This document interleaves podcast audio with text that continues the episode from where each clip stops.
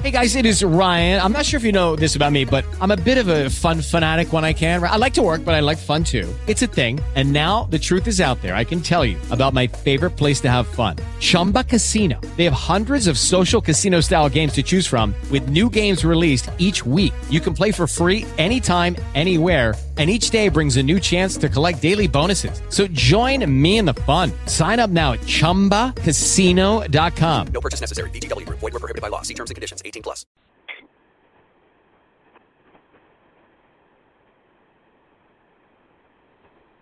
Blog Talk Radio.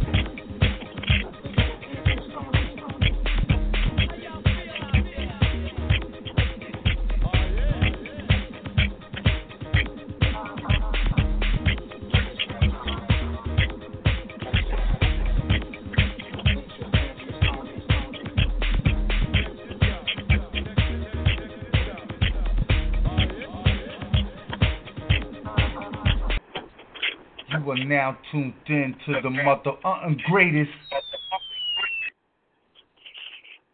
Hey, hey, hey. Happy Thursday, y'all. What's going on? Hey, T. Hey, Lisa girl, how you doing? First off, all I gotta say, Leash, last show was off the chart, girl.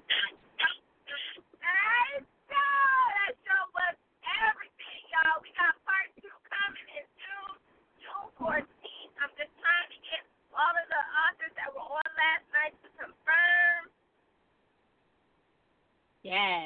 Yes. Make sure y'all hit those archives. Absolutely, absolutely. We had the best time last night. We did, we did. That show was so good, guys. It went over, way over the allotted time. So y'all know that there was a lot of talking, a lot of vibing going on. So check those archives. Absolutely. Yeah, check out our archives here on blogtalk.com. Can also check us out on any podcast app as well as iTunes. Absolutely, absolutely. We got a great show on tap tonight, Lee. You always come up with the greatest topics. Our topic tonight is play it again, living life to the fullest. Absolutely. Well, tonight's guest we have, um, unfortunately, we're not going to be able to have Racquel Williams. She has uh, a small emergency, so she's not going to be able to come on the show on the Tuesday, but we will reschedule her. Um, but we will Mhm. have Seth Ferranti and we will have Swift Sloan on, on the show today. And I said play it again, living life to the fullest, because both uh, were incarcerated at some Mhm. point in time. They got out and they they lived their whole second chance of life to the fullest. They're both doing directing and they're writing and they're just taking it to the to the max of of their Mhm. visions, their passion, and their dreams. Mhm. That's awesome. You know, and it's it's so important to have that that that support system around them as well. You know, so they don't become another statistic, a repeat statistic. Absolutely, absolutely. And that's you know, so many people so many people um get out, they come back, and that's all part of the how they want it to be. You know, they they really want Right. them to come back because you know got to keep that bed. Right. That's so true. And it's hard. Once you've been behind the walls a certain amount of time, it's hard because the adjustment to today's time is so different from when they went in. So it's it's like a whole new world, a whole new system, a whole new way of life. Right, and it, and life has changed. The world has changed. So be, to be able to come home and turn your life around into so many different things that you never even thought or envisioned that you would be able to do is an awesome thing and Right. should always be celebrated. That's so true. That's so true. But you know, me and Alicia, we start getting into the show. We don't introduce the show, tell you guys what it is. It ain't like we don't see any new faces up in this audience. So we want to welcome everybody once again for joining Alicia and I tonight on Let's Chat. But here on Let's Chat, we celebrate literature the royal way. And not just literature, we celebrate life in general, all aspects of life. Right here in the chat room, we have a great time sharing it with you guys and it allows everyone to interact in an intimate, fun, and friendly environment. So we guys, we hope you guys are tuned in tonight, ready for a great show. Another great show here on Let's Chat with myself and the wonderful one and only Miss Lisa. Absolutely, I'm here. I'm here in Michigan, uh, in Detroit for the kick for the hustle and grind. So I'm excited. It's about to go down. So if you guys are in the Detroit area, make sure y'all come on through. It's going to be a great time in literature. Absolutely. And your girls are going to be out and about this summer. Lisa and I will be heading to Atlanta. We have a few events up in that area. We have the Atlanta African American American Network. That's such a mouth, a big mouthful, Lisa. but that's going to be going on in Atlanta along with the AAMBC Awards. First weekend of June, I believe, it's June 9th, the weekend of the 9th. So make sure you guys hit us up. It's going to be a slew of artists, readers, and just everyone associated with literature in the area. So make sure you guys hit us up, check out our site, follow our pages. We have all the information listed as well. Absolutely. That's the African American Book Expo. Um, that is Right. sponsored by Amy Paul at NBC Publishing. And then, of course, we have the AAMBC, which is um, hosted by Tamika Newhouse. I believe this is the 10th year for that one. And, uh, you know, her her company is Delphine Publishing. So I'm excited because that weekend is going to truly a Black Writers Week weekend. If you are a reader, everybody needs to be there because it is going down. Mhm. Absolutely. With with new artists, familiar artists, just come out and just grab some new books to read and put them into your library. Absolutely. So I'm excited. And then um, there is another event in Vegas, um, sponsored by the fabulous E Enjoy. It's the Task to Publishing. Um, I'm going to post that information, but it's going to be a wonderful, wonderful, wonderful time in literature. She is going to get to the meat, potatoes, and down to the nitty gritty about the book and the business of books. Yes, books are a Mhm. business in the words of Keisha Breed. They are absolutely a business. Once you publish that book, you are a business. You are an author. Your pen is the product. You know what I'm saying? So you have to learn to Mhm. move in such a way. Like people say that uh, the industry, uh, that authors are a dying breed. No, they're not a dying breed, and the industry isn't dying. The old way of publishing is dying, and they have to find Okay. new ways to become more innovative in the world of publishing, and that's really what it is. And authors have to learn. They got to learn the business. If you learn the business, you'll be able to move around in this industry, um, even with all the changes. But I think the lack of understanding, the lack of knowing what you know because you know it, the lack Mhm.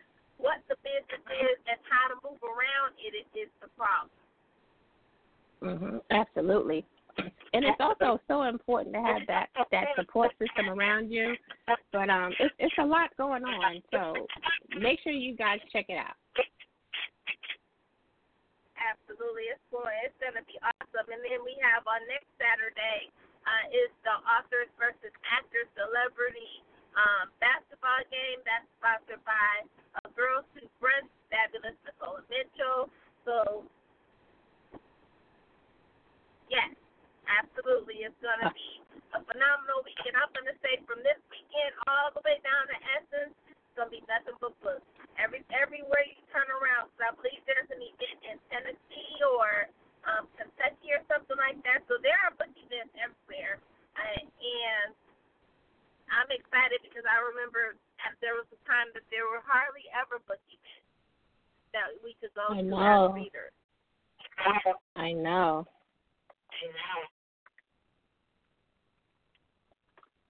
So And, I'm excited. and in addition to that, hmm uh-huh. Go ahead, we, we got.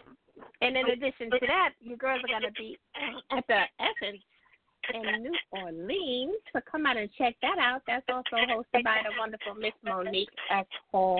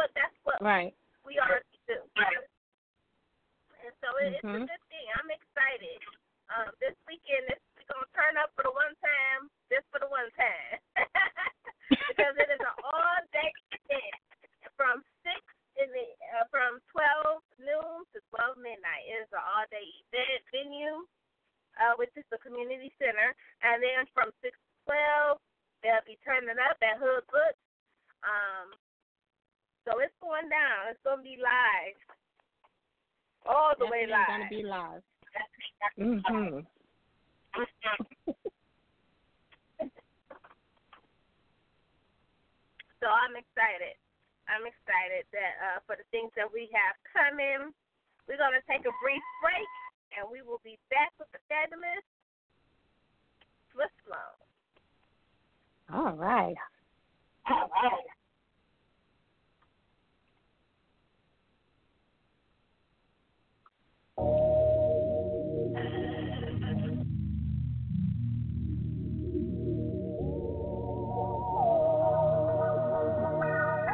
Nobody turns it up like Breezy Money Team. To death, we first to death. Judy Cologne. We, we first to death, we first to death. Like a funeral home. We, we, we first to death, we first to death. Judy Cologne. We first to death, we first to death. Like a funeral home. We fresh, we fresh, we fresh, we fresh, we fresh, we fresh. Okay, okay.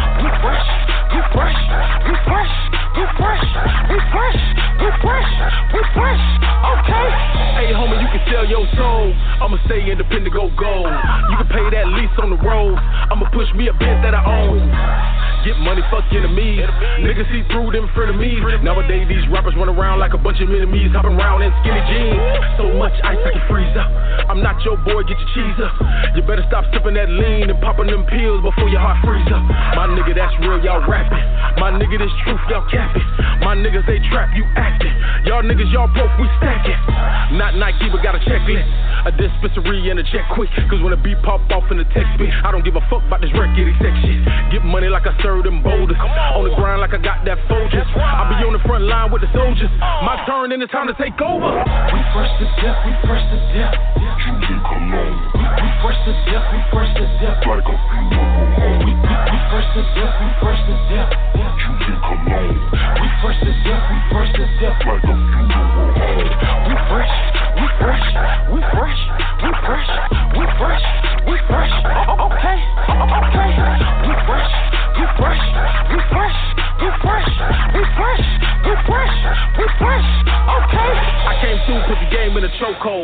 hard for these rappers to breathe. Now I'm getting money by the boatload. You can read, ain't no caption with these. 15 naked chicks in the mansion. New team on the map expansion. Why your chick looking at me? She look like Delilah, you look like Samson. From the block to the pen to the penthouse. Had a buckets, now I pull bents out. I went from ashy to classy. Real diamonds, but yours look glassy. Three butt naked women in the hot tub. It's a process, get my young jock rub. Nine months later, got the game knocked up. We don't need help, got the game locked up. You thinking that you better than me? You must be on lean like the Tower of Pisa. Cause you gon' need an army of ghost riders. And you gon' need the power of Jesus. I ain't voting for the Trumps or the Clintons. Or the propaganda they spitting. I'ma get this money, keep winning. I'ma get this money, keep winning. We first to death, we first to death. Judy Cologne. We first to death, we first to death. Like a funeral home. We, we, we first to death, we first to death. Judy Cologne. We first to death, we first to death. Like a funeral fresh, we fresh, we fresh, we fresh, we fresh. Okay, okay. We fresh, we fresh, we fresh, we fresh, we fresh, we fresh, we fresh. Okay. Hey, dig this and get this understood. If you don't know one thing about Ike burning that breezy money team, you better know every time you see us, we stay fresh. From the cars, the clothes, the shoes, the hoes, to them face. Nigga, we fresh. We stay fresh like a brand new bar soap, partner. BMT for life.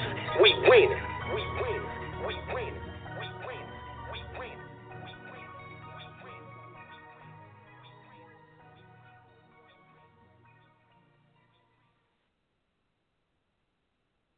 All right, all right, all right. That was the Ike Breeze. We fresh. We love us some Ike Breeze here on Let's Chat. He is a friend to the show. You are listening to Let's Chat. My name is Toni, and I am joined by the one and only Miss Lissha. We have a great show tonight on tap. Tonight we have some great guests in the house. We have the author and publisher Swift Sloan. We always love when he comes into the chat room and kick it with us, letting us know what he got going on in his creative kitchen. It's been a minute since he joined us, so we're excited to have him back in tonight. And in addition to Mr. Swift Sloan, we also have author and publisher Mr. Seth Ferranti. Now, I hope you guys are following him. He is dropping some some awesome things, so make sure you stay tuned to what it is that he is doing. I'm not sure if my girl is back from my break. Lisa, right there, girl. I'm here, see. All Just right, all right. we have our first guest in the chat room. We're gonna bring in the one and only Mr. Swift Sloan. Hey, Swift. Hey, how y'all doing? How are you? I'm good. I'm good. Good, Never better. That's love great. it, love it. Okay, so you you were in a chat room. I believe it was a- last year. You got to tell us what you've been cooking in your creative kitchen.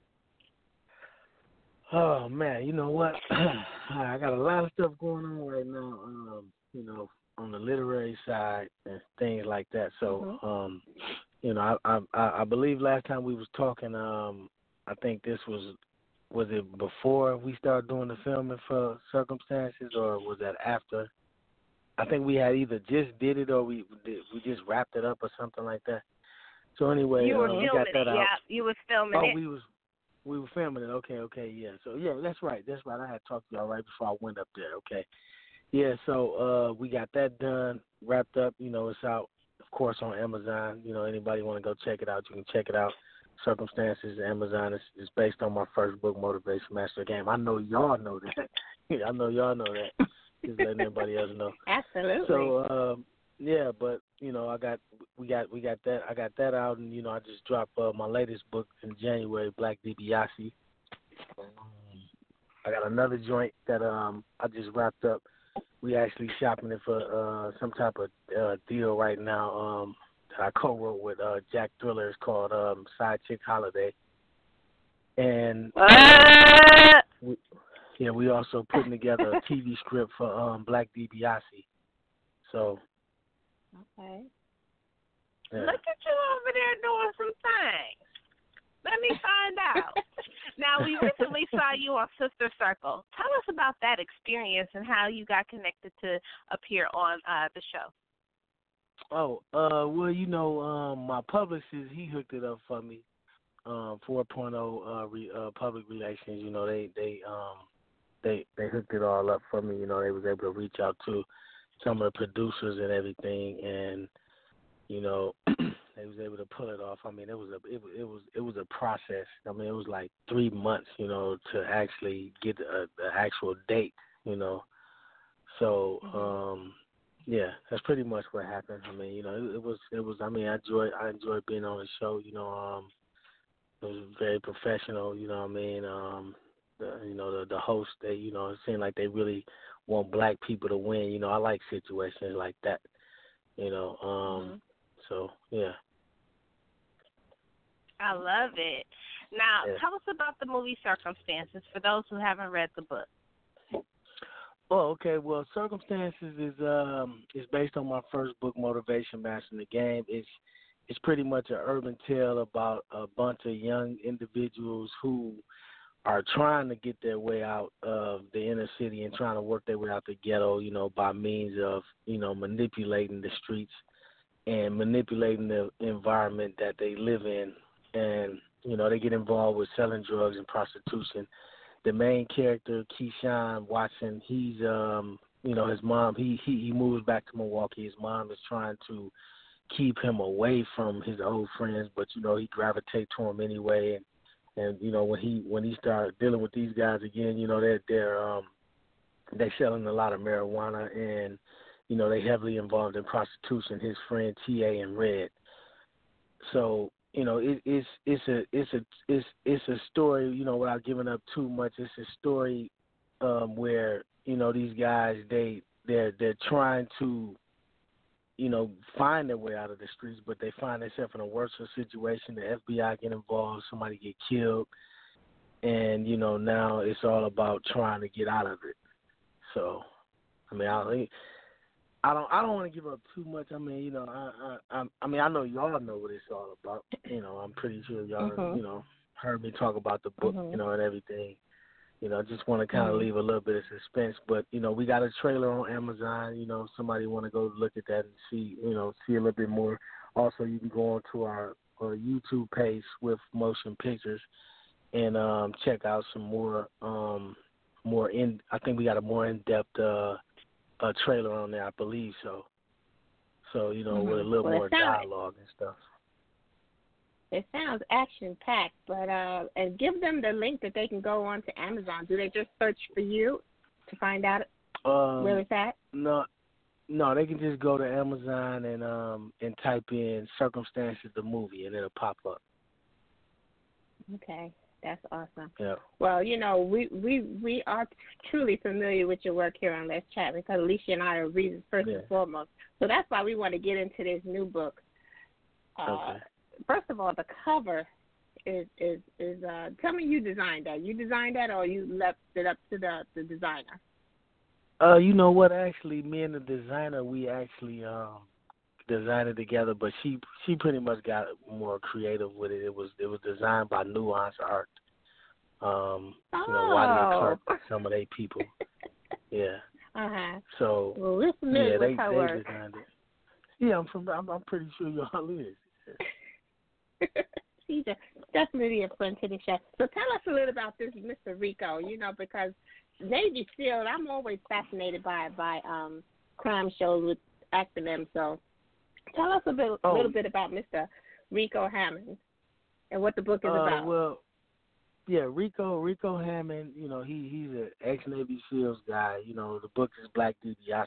It's it's called Black DiBiase because um you know I was I, I was originally writing a book that was based on my friend. His name was um DiBiase. He used to call himself Antoine DiBiase, and you know he was killed um you know some years ago but you know I, I had I had started writing the book and everything, and you know I kind of I, I I stopped doing it because you know I got a little more difficult. It, it got a little difficult for me to keep writing, so I kind of bagged away from it. But I wanted to keep the title, um, you know, kind of like in memory of him.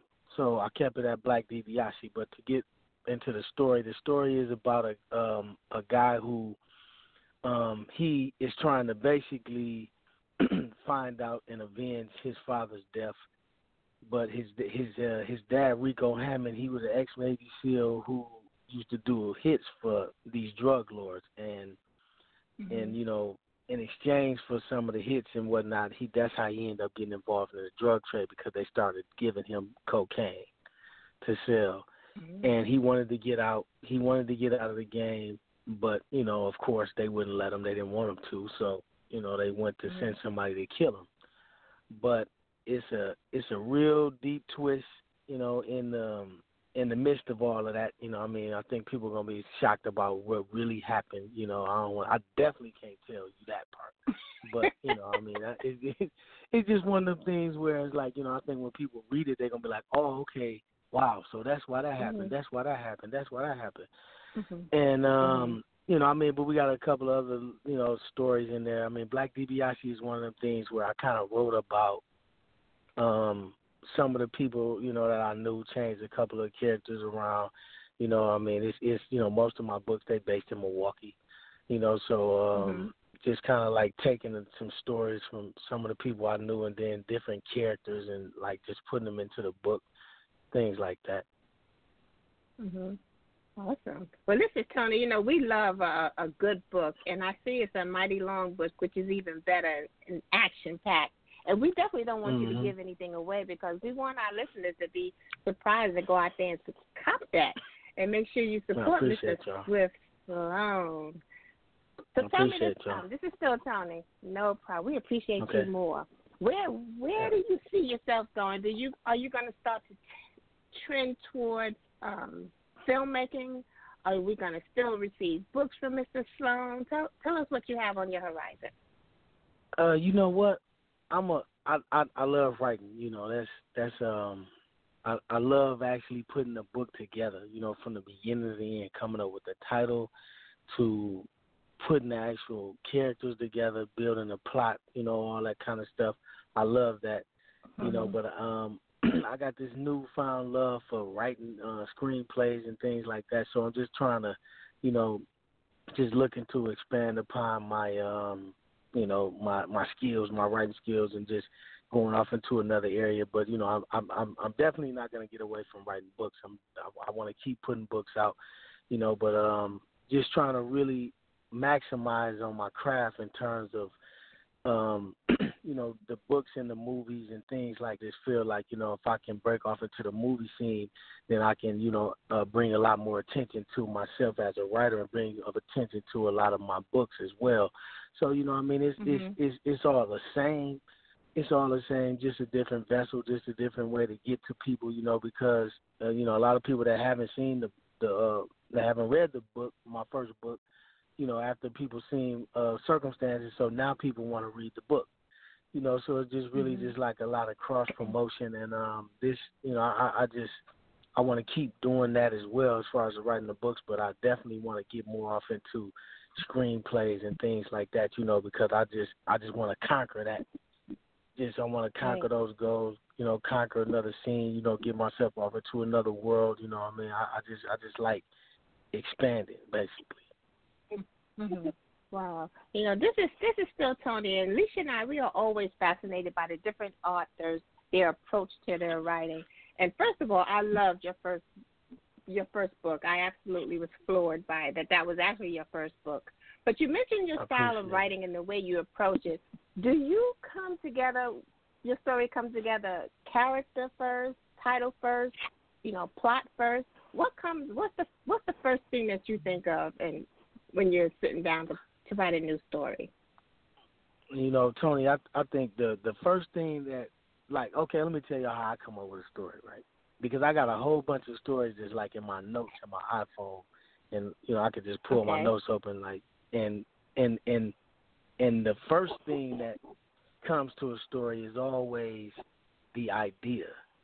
Okay, you know it might be just like uh it yeah it might be a situation where I'm just thinking about something like oh okay this is what I want to do and then I come up with the idea and when I come Mhm. up with the idea then I start you know then I come up with a title and then after I come up with Mhm. the title then I start putting the story together you know come up with the names and then I started putting the story Mhm. together. So definitely the the first thing for me, I mean, you know, I I heard like different authors they say that they use different term, uh, you know, different methods, that, you know, as to different ways to start writing the story and whatnot. But I definitely gotta have the idea first, and I gotta be feeling the idea. So yeah. Mhm. Okay, I just I just want to warn you, Swift. This is still Toni. A lot of our guests have left the chat room with some new ideas once they've had an interview with Leah Leach. I'm just saying. we not and we not gonna charge you no coins for them, man. You know, we're not gonna charge you no Huh? for them. You can just go ahead. We're not gonna charge you no coins for them. You just go ahead on Oh, and you okay. can utilize them. But you know, you yeah, you'll get you get a few little ideas here and there. Mhm. Mhm. Now this is Alicia. You have Hey, Alicia. so much going on. You have not outside of the books and the movies. You also do real estate. How do you balance everything? Because you're a dad as well. So how do you Yeah. balance family and and all your different in, in streams um, of that you have going on? Uh, you know what? Um, just to really like be all the way real with you, like I think that the the for me the way that I balance everything is I don't really have time for too much. I don't really have a lot of downtime, and um, so you know I just I just basically you know I keep I keep my everything in my calendar, everything that I need to do every day and you know I try to make sure first and foremost I try to make sure I spend time with my kids, like picking them up from school. You know, um, I mean, you know, I'm, I'm pretty sure you ladies know that you know just when you when you're a parent and you working, I mean, you don't have time to be sitting around your kids all day. You know, so so what you Mhm. try to do is you try to just take certain moments out of the day when you can spend time with them. Like my boys, you know, I try to you know do things like you know make sure I stay on a regular schedule with them going to the barber shop because that's the time when I can sit up and I can talk to them about stuff and I can get them to be able to make sure that they continuously bonding with each other because they have different moms. You know, my oldest son, he's 14. He just graduated today Mhm. too, by the way, from uh, middle school.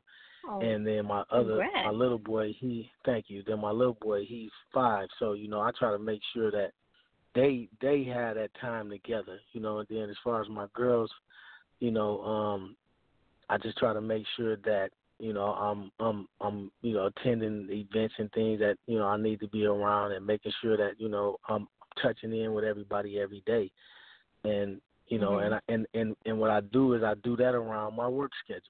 You know, um, I mean Mhm. pretty much my whole days is structured. I wake up with a with an agenda. You know, and I mean, okay, I know I Mhm. need to be here at this time. I need to be there at that time. I need to pick this kid up at that time, and you know, I mean, it, it just, you know, and then when I have time to just back away from stuff, I, I just, you know, I spend it with my kids.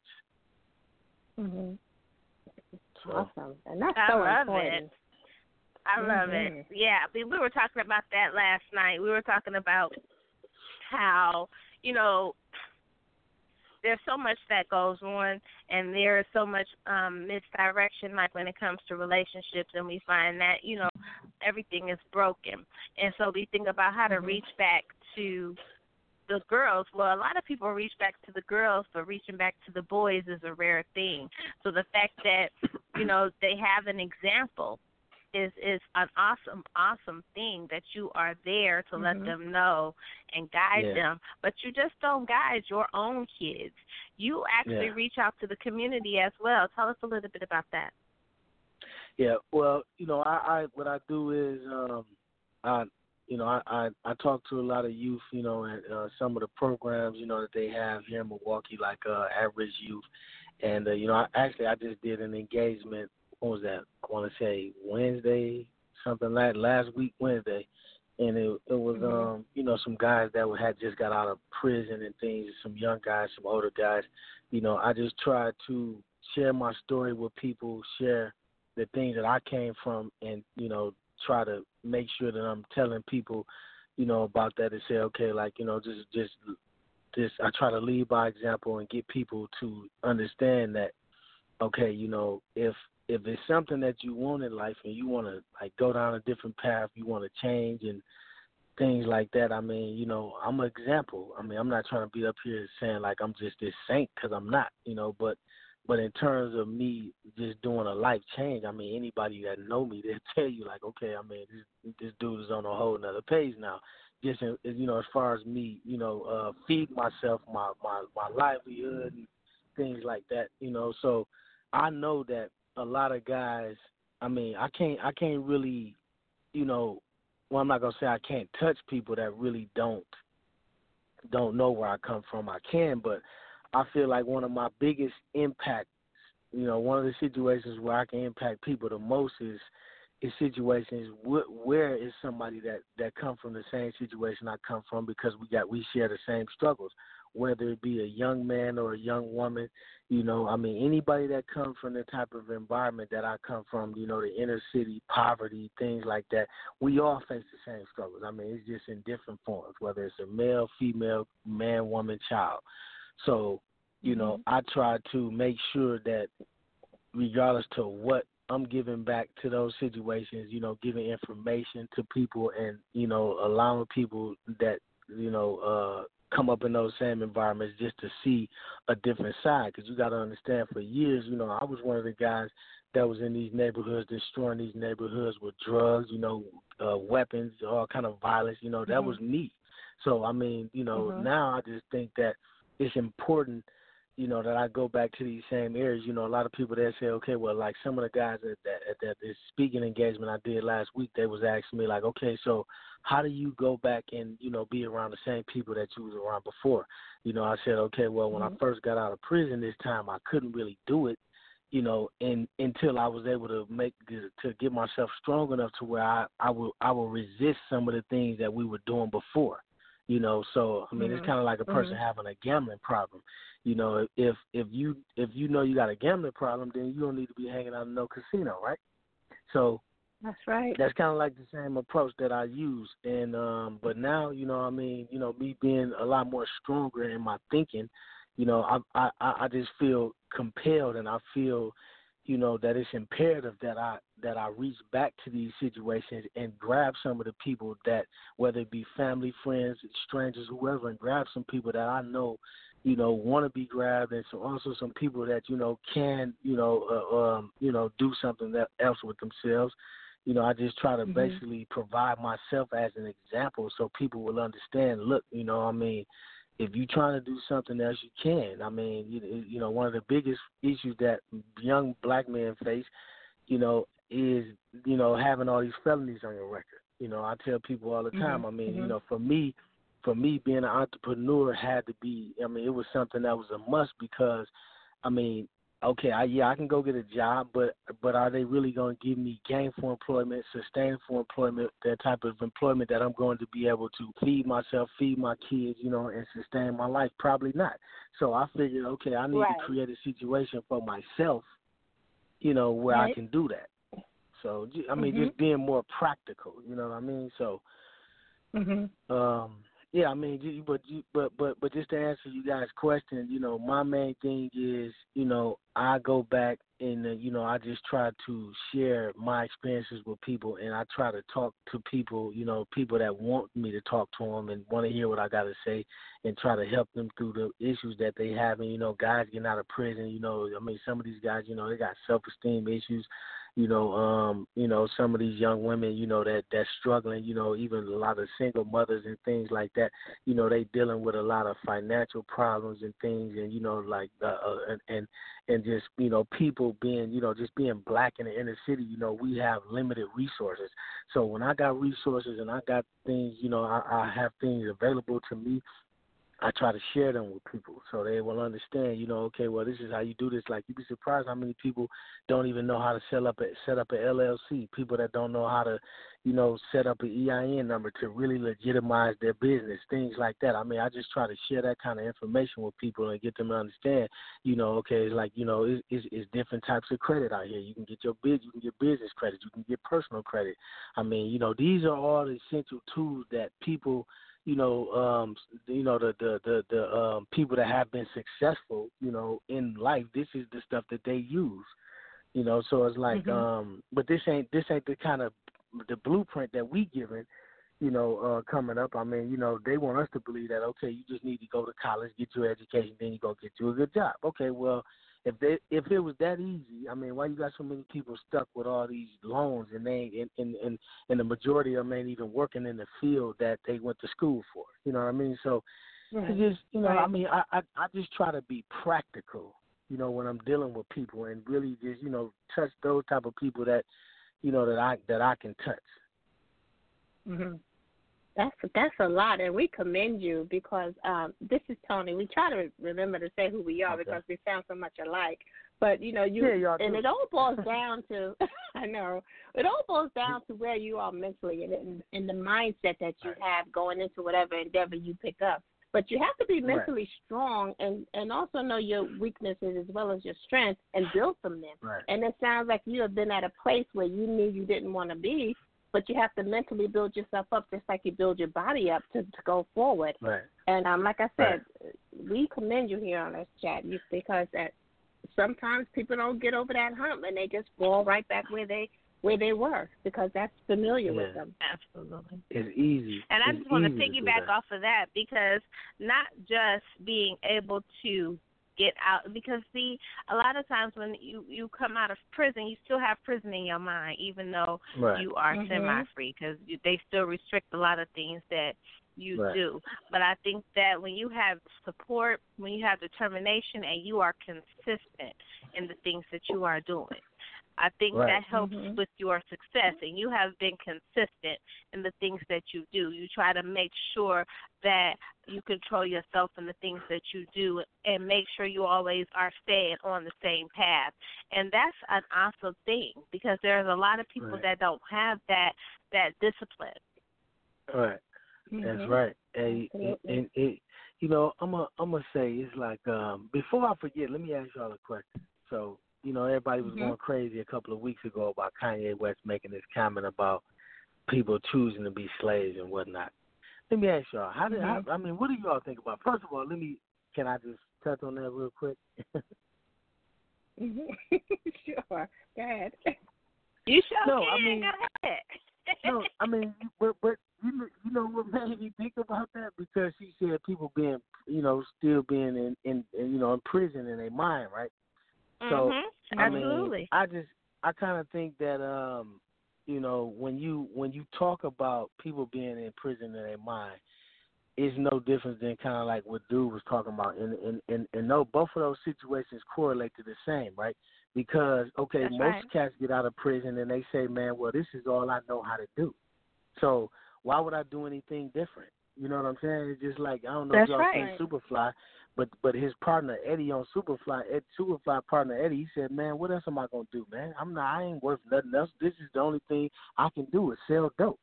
You know, so it's like Mhm. it's it's it's kind of like the comment, you know. I mean, a lot of people got bent out of shape saying, "Oh man, what do you think? What are you talking about? Slavery was a choice." See, I just think the man re I I, I think the way he said it, you know, he kind of went over people's head and he didn't really explain what he was saying. You know, he was basically saying the same thing, you know, that Lisa just said. You know, Lisa that, that was Mhm. Lisa, right? Okay, just Yeah. like you just Mhm. said. I mean, you know, you basically saying that people be in jail in their mind. It's the same thing. If you stuck into a situation, you know, I mean, a person can give you the keys to all kind of doors to open up. But it's like if you really don't want to do that and you don't you don't believe that you can do that. I mean, you know, fear. you gotta first believe. Absolutely. Bingo. That fear. And that, fear. Hey, let me tell you fear. man. Fear. Fear. That's right. Right. Do y'all know how many people told me, man, so many different years, you know, like I'm talking about from when I first came home and when I first wrote the first book, people see all this transpiring. Y'all been on this journey with me. So y'all been watching a lot of this, right? You know, but people really don't Well, understand. I did like, your I mean, promotion you know, when you first started. When you first You know came out, I did your promotion, so I saw your journey You- and and, you know and the mean? things that you were doing to get where you want to go. Right. You know, so it's like Mhm. but but but but but but certain people don't understand that okay, everything that you're looking at right now, this is this is something that I planned do I planned on doing. You know, a lot of people don't Mhm. understand that right. this was a this was something that I envisioned all of this while I was writing that first book. And it's like, you know, just to touch back on what you said about people being enslaved in their minds, you know, I mean like if I would have been stuck thinking and feeling the same way about my thoughts and myself that everybody else did. Because when I showed people my first book, people was laughing at me like, man, what the hell is this? A book? Like, man, get out of here with this. Because they couldn't see the vision. Because they still was in prison. They they still had their mind locked on the the person that I used to be. You know what I'm saying? Right. So That's I mean, right. You know, w- uh, you know, another thing that that's some, that's something else that I try to tell people. You know, it's like, listen, man, I don't care whether you've been to jail or what what your life journey is. It's like, you know, if you trying to do something and you trying to break the mold on something and you want to actually be great, you're gonna have a lot of people that's not going to accept you or don't want to accept you being that because in order for you to be a certain type of person or in order for you to be great, you got to get away from that person that you used to be. You have to. And I'm not saying that you know mm-hmm. I'm not talking about your core principles. I'm not talking about the core of who you was as far as like you know your manhood and things like that. But I'm talking about the way that you went about life. You know, and and you got to understand that it's gonna be a lot of people out here that's not gonna want you to break away from that, and a lot of them people gonna be people that you love, a lot of people that claim to love you, because they gonna only want, especially if they stuck doing the same shit that they've been doing. You know what I'm saying? If they stuck doing the same Right. thing, why would they want you to get outside that box? Why would they want you Mhm. to get outside that box? I mean, it take a person to really love you to want to see you become uh free. I mean, you know, let's let's get back to this slavery and free word. It takes somebody that really got some care and love and concern for you. You know, I mean, it's like this right here. You know, somebody told me years ago. They said, "Hey, look, man, how can you?" Oh, matter of fact, you know what? I'm gonna I, I take that back. Have y'all ever heard that, that one song by Big K.R.I.T.? He was talking about, um, you know, he said, "Man, how can somebody, you know, how can somebody root for you when Mm-hmm. when they stuck their damn self. It takes a special individual to see and want to see you succeed. Knowing that okay, this person came from this and he come from the same thing I come from, but he trying to do something else, right? It takes a Right. a, a, a real special person to want to really see you make it. You understand what I'm saying? And you know, I mean, I'm not Mhm. talking about monetarily. I'm talking about whether you and this person might have had a drug addiction together. You and this person might have, um, you know, uh, had uh, uh, easy, you know, a shopping addiction together. Whatever it was. Anytime you make your Mhm. mind up to say, okay, you know what, I'm finna take this shit to the next level, and I'm finna be this, I'm finna do that. You know, I mean, you gotta be around the right people. Otherwise, you will find yourself. You, I mean, they gonna keep hitting you with all them enslaved thoughts that they got. Anyway, I, I didn't want to keep going on that rant. I hope uh, y'all didn't think I was going on a rant about that. It, it, it, she kind of tricked me. No, She- But you're right. She said that. You're right. Speaking truth. Because this is the thing Yes, about change. Absolutely. The thing about change is when you change, you require those around you to change. And if they're not Right. ready to change, they will sabotage that. And a lot of times, people don't understand your change. They don't understand your vision, and that's okay because it wasn't given to them. It was given to you. However, everybody can't go with you, and I think we we get a sense of we want to take everybody with us, and, and sometimes you can't do that. Right. And Mhm. when people see you changing, they they want you to change, but only to the distance that they see you going. Mm. Like people only see you going how far is in their mind. Right. So you have all these expectations for yourself and this vision for yourself, but they don't see you going that far. They say, you know, he gonna come home and he gonna get a job and that's what he gonna do. But your vision Right. isn't to work, retire, and die. Your vision Right. is to They- do more than that. Exactly. So when you start That's right. throwing out those things you want to do, then they start discourage being discouraging. And it's Right. not that they're being discouraging, but it feels like they are. right. You're yeah. receiving it Mhm. as discouragement because see now they're Right. afraid. They're like, "Well, I don't think you should be doing all of that. Just go ahead on and do it like this, and you know that you'll be okay." Mhm. Mhm. Right.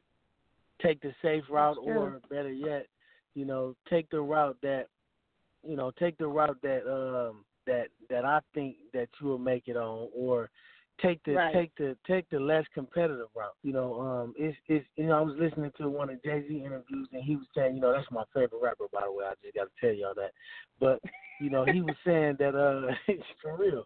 So he was saying he said, man, a lot of times people will place their own fears and their own uh expectations of themselves on you. Oh, so I I couldn't do something, so you can't do it. I can't see myself Mm. doing this, so you shouldn't be able to do it. And it's like you know, Right. Pursuit of Happiness. That's one of my favorite movies, and the dude who who actually wrote the book. I don't know if y'all seen Pursuit of Happiness with Will Smith and his son, but the guy who actually wrote that book, Chris Gardner, he's from Milwaukee, right? And um he was in there. It was- you know it was a part in there when dude when uh uh, when uh I mean, if if if you seen the movie you know what I'm talking about. But it was a part in there when Will Smith told his son, he said, "Hey man, look, don't put too much attention on basketball, man. You probably never be successful at it because I wasn't." And then he had to think about it. He said, "Hold on." He said, "Listen to me. Look at me. Don't never let nobody tell you that." You know, he had to check Mm. himself. You know what I mean? Because a lot Right. of times, you know, I mean, parents do it. A lot of people do it. He had to check himself and tell his Mhm. and tell his son, like, man, check this out, man. Don't never let nobody tell you what you can't do just because they couldn't do it. You know what I'm saying? Right. I mean, so Right. it's, it's, Mhm. it's, it's like I mean, you you'd be surprised. People don't understand. Listen, if this was with anything, you know, on any type of level. If a person is sitting around here thinking about the next person so, uh, expect them to do, or you allowing another person to put their expectations on you, you ain't gonna never get nowhere because the average person, mind ain't even that, can't even think that long. You understand what I'm saying? So Right. I mean, it's like, yeah, it's it's, it's a it's a crazy thing though. It's a slippery slope. Yeah. Definitely a slippery slope. Yeah, and I'm glad that you said that because it's it, it happens so so many times. Not just people that are incarcerated, but just in general. When people don't Exactly. see, if they don't understand your vision, if it doesn't fit the vision that they have for you, because everybody got a vision for you. It just may not be your vision. But Right. because it Right. doesn't fit the realm that they Right. have, the box that they've created for you, then Right. they don't see it they don't Right. see it and mm-hmm. and they might support you and they might give you some of that backhanded support you know the backhanded support is the ones that don't support you in public but they'll inbox Right. you text you on the Oh, on the let me tell backside you i'm so let me proud tell of y'all something. I can't stand people. Hey, I swear to y'all, You I be trying stand to figure out people. like what type of man. Listen to me.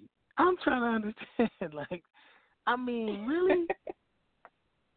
See, hey, but, hey, but you know, but hey, but you know what kind of people them is? Yeah, I know. It's, I got plenty of them. But you know what kind of people them is? See, that's them type of people that they just want to make sure that they don't write you all the way off just in case something major happens. Mm, Just you know in what case. I'm saying? You're exactly. They want Just in yeah, that that's them. You know, you, you call them back it. supporters. I call them just in case people. You know, that's them kind of people. and, and it's and it's and it's, it's no difference than you know, it's no difference than uh, you know, the first my, from my film my my third and fourth book. You know, people the people that was laughing at me when I wrote the first one, and then you know, by the time I got to the third and fourth one, now they like, oh wow, now they want to support because they understand. Like, man, listen, I'm moving like a train, man. I ain't stopping for nobody, whether regardless to what. If this door don't open for me, I'm gonna kick this one down. If that don't open for me, I'm gonna kick that one down. I'm gonna do this book shit and this movie shit just like I did the streets. You know what I'm saying? Can I cuss? Mhm. Absolutely. Okay. Absolutely. You know what I mean? So, it's so internet radio okay. oh, I forgot because one time I called in, we was talking about something real crazy, but uh, I, I forgot about that. So yeah, I mean, but you know, I mean, you know, I mean, you know, I never, I never know what to expect when I'm calling in to talk to y'all. Because what was that like? The second conversation we had, I don't know what we was talking about, but anyway. We be having some doozies here on Let's Chat, and that's why you got to come back Ain't and no not stay telling. away from us so long. so we're gonna say exactly. that I we know. truly appreciate you spending some time with us this evening, Mr. Sloan. So make sure you shout out appreciate the y'all. social media handles and where they can find and follow your material. Okay. Um. Uh, um. You can find me on well, you know, Instagram, of course. Um, Instagram. You can check me out on Instagram, Swift Sloan. Um, Twitter, Swift four one four. But um, I definitely Mhm. want y'all to go follow the movie page on Instagram. It's Circumstances the movie, and um, and go see the movie. Check the movie out on Amazon. It's um, Circumstances, the movie on Amazon, and um, I definitely think people will love the movie. I mean, I'm not gonna just say you're gonna give it five stars, but you know, however people feel about it, I tell people to be honestly and tell me what they really think about it. You know, I mean, it's it's it's very edgy. I mean, it's like right in your face, and it's one of them things that'll have you, you know, like kind of maybe feeling weird watching it because there's some real gritty stuff going on in there, especially the way that Mhm. these guys is treating women. You know, so um I mean, but you know, I just felt like this is something that needed to be told because this is real. You know, I wasn't glorifying nothing. I was just explaining the, and trying to illustrate to people what goes on in that lifestyle. So uh definitely, you Mhm. know, if you, if if if you guys get a chance to watch the movie Circumstances, the movie on on uh on uh Amazon, you know, please leave reviews, you know, star ratings, and let us know what you think about the movie. You know, I appreciate Okay. everybody's support. Everybody, I definitely appreciate y'all. You know, um, Lisa, Toni, from you know, y'all been supporting me since you know I first started doing this, and I mean, I appreciate y'all. You know, to the utmost for real. I'm not just saying that. And um, you know, that's why when uh when she asked me to do the show, of course she asked me. I said, of course I'm gonna do it. Ain't no, ain't no, we ain't got to talk about that. You know what I mean? Oh, So, thank uh, you. Yeah. Yeah, you know, so we um, appreciate you too. yeah, much love. Well, you know, don't don't stay away too long. Keep us Don't apprised of what you got created. That's your, right. right. Okay. Well, listen, y'all just gotta tell me. You know, you got. to I mean, I can't. I can't force myself on the show, right? You know what I'm saying? Y'all Yeah, gotta I let ain't me got to know do, what honey. Let me tell you. No, we ain't got to tell you. See, people Oh, always okay. say that to us. They be like, "Well, you you ain't never on the show. You ain't asked. All you got to do Oh, is say, okay. Alicia, I got something on my spirit that I need to talk about. I got some something going on, and boom, we oh, make it happen for you." That's See, right. now, now I know. Now I know. yeah. Just Easy hit us peasy. up. We make it happen. Hey, so let me ask y'all: y'all going to that thing in Atlanta this year? Which one? I, I live I live in Atlanta. it's I live in Georgia. June night. Okay, yeah, 'cause I seen y'all down there last time.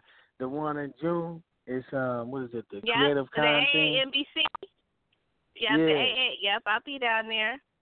Yeah, I was thinking about Mhm. coming to that. That's why I was saying that. Yeah. Well, you know that's that's the writers' weekend right there because they have two Yeah. events that weekend. Right. Yeah, I was thinking about yeah, trying to. You I would just say definitely come through. exactly. So do you know you know a lot about that event? Maybe maybe we can maybe we can talk you know a little later one night. I was just Yeah, trying to get in touch Absolutely. with I'll certain send you- people. uh, You know what I mean? All right. Mm-hmm. Okay. Nope. Well, I'll hit you up after the show. All right. Cool. Hey, I appreciate y'all. Okay. We you, appreciate we appreciate you. you. You take it easy. Yeah. Much success. All right. Thank you. Yeah. That was the multi-talented author, publisher. He's doing film, Swift Sloan. Make sure you guys follow him.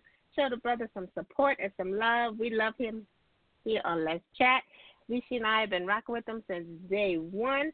Make sure you go out there and follow Mr. Sloan and, and, and check out that circumstances. The link is on my page as well as Risha's and on his page if you follow him. So make sure you check him out. Absolutely. Now we got our next guest live in the chat room. I so appreciate him because he stay busy, he stay on his grind, and he always makes time to come through. You know, I, I always tell him this. I'm so proud of him. I've been telling him this since the day he got home, since the day he stepped out of them Mhm. Out of them walls. I've been telling him I'm so proud of him. and now he has the White Boy Rick documentary. He has his his comics. He still has Gorilla Convicts. We got the fabulous Seth Ferranti coming to kick it in the cat chat room with us this evening. Ladies, ladies, how you doing? We are good. Thanks for joining us tonight, Seth. Yeah, thanks for having me on. And and look, like I, I tell people all the time, people always tell me, you know, oh, you're doing so good, you're doing this, but I'm not going to be happy till I got that twenty million dollar beach house in California. I mean, that's that's that's my standard. So, Absolutely. you know, that's that's what that's what I'm shooting for. You know, I, I had kind of unrealistic expectations when I walked out of prison. I thought like two years I was going to be all good, and you know now here it is almost uh you know going on four years.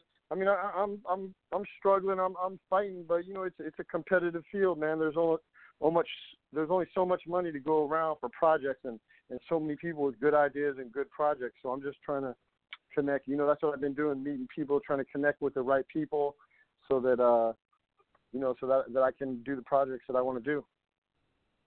Right, right. Absolutely. Well, you know, it takes Well, time. let's talk about your new project. It it does, and I I always tell him this. I tell him this all the time.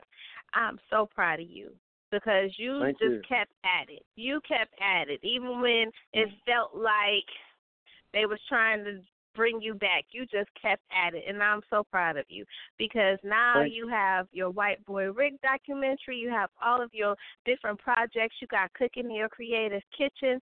Tell us how this project came about and um the release and just tell us the whole project, how everything happened because I saw it and I don't glorify street life, but I will say that is Detroit history right there. You know, I don't think too many Mhm. people know who White Boy Rick is unless they from Detroit or they were on the other Mhm. side doing some other things. But the fact when I looked at the documentary, I saw Detroit history. You know, that was some history there. And that's why I said I see an award in your in your future. So tell us about that project and how it got underway. All right. Well, I started I started corresponding with White Boy Rick when I was still in, like way back in uh 2005. You know, just getting my wife to, you know, flip over the letters, and, and we would write through her.